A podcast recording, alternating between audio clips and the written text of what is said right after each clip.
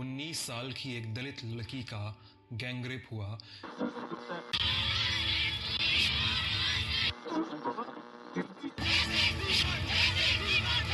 गाड़ियाँ आती थी और यहाँ तक रुकती थी और देखती थी शीशा उतार के कि हाँ हेल्प के लिए मैं वो कर रहा था। लेकिन वो देखते थे और चले जाते थे। माइंडसेट बदलने की बहुत ज़्यादा ज़रूरत है। जस्टिस एक्ट में परिवर्तन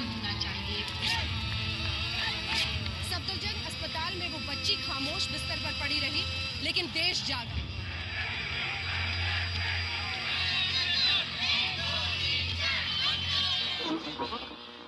कहते हैं, स्त्री इस दुनिया की सबसे खूबसूरत रचना में से एक है, जिस खूबसूरती पे अपनी रजिस्ट्री करने के लिए कोई भी किसी भी हद तक नीचे गिर सकता है।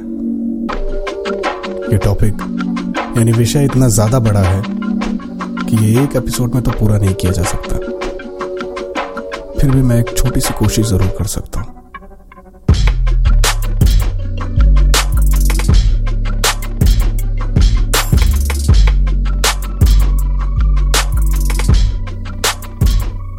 तो आज का किस्सा शुरू होता है राजाओं के राज्य कुंडों का प्रदेश, यूपी, उर्फ़ उत्तर प्रदेश से।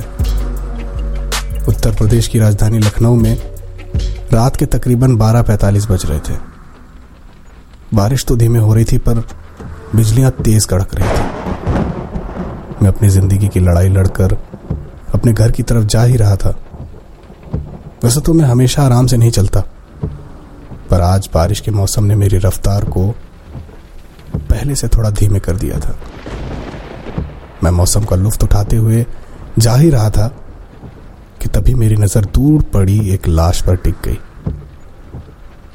पहले तो वो मुझे एक जानवर की लाश लगी, पर थोड़ा करीब जाने पे मुझे लगा कि वो किसी बच्चे की लाश है।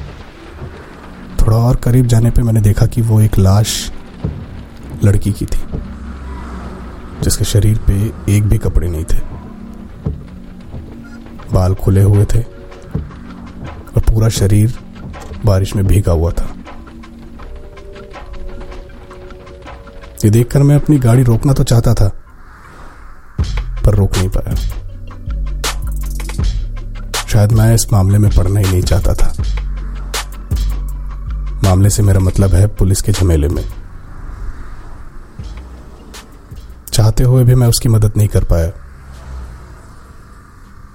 ऐसा क्यों होता है कि हम कानून के बनाए हुए नियमों के कारण दूसरों की मदद नहीं कर सकते? क्यों हम राजनीति के खिलाफ बोल नहीं सकते? क्यों हम उन बाहुबली के खिलाफ नहीं बोल सकते, जिनकी काली करतूतों के धब्बे हम आज भी मिटा रहे हैं? मैं कौन हूँ? कुछ नहीं। कोई नहीं। मैं सिर्फ़ एक आवाज़ हूँ, जिसे एक दिन मिटा दिया जाएगा। पर मिटाने के बाद भी इसकी गूंज पूरी दुनिया में सुनाई देगी। पूरी दुनिया में।